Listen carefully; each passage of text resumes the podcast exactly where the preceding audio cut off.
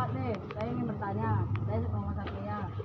Di saat pandemi kan banyak orang yang terkena virus corona. Kira-kira dari pihak PMI Pak De gimana?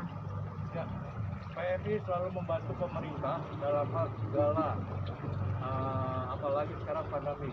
PMI ditugaskan untuk membantu pemerintah di bidang uh, pengurangan pencegahan, misalnya pemberian masker, pemberian air sanitizer, kita mengadakan pen- uh, penyemprotan ke daerah lingkungan-lingkungan yang terdampak. Begitu kira-kira. Terima kasih Pak De.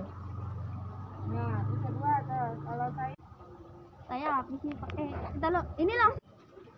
Pak D, saya Hafiz. Saya mau bertanya nih, berapa banyak darah yang diberikan bagi pendonor darah?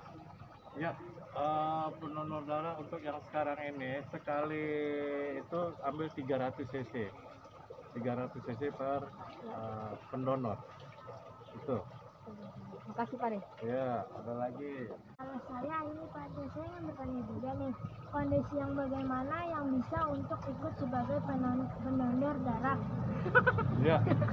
Eh, pendonor darah tentunya orang yang sehat dulu ya, yang sehat eh, itu yang yang bisa diambil donornya karena kalau tidak sehat eh, gimana kita mau ambil. Nah, untuk untuk menyumbangkan pada saat pengambilan eh, kita terbebas dari puasa, kita harus fight, tidak boleh begadang malamnya. Kita harus, nah itulah salah satu syaratnya untuk mendapatkan uh, supaya kita berdonor darah.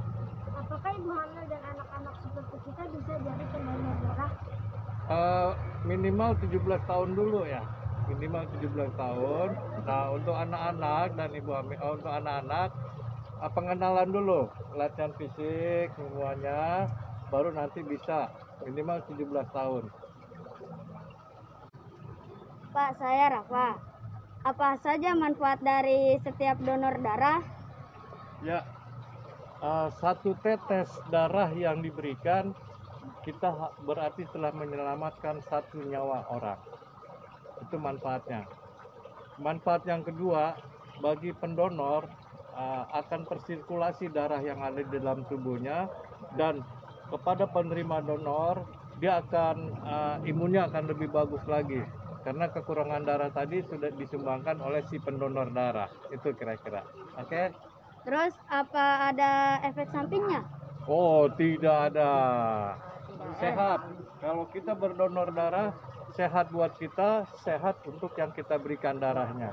Oke, terima kasih Bapak. Pak De, saya Azam. Berapa lama waktu yang dibutuhkan untuk donor darah? Ya, eh, waktu pengambilan donor darah kurang lebih 15 sampai 30 menit untuk pengambilan darahnya.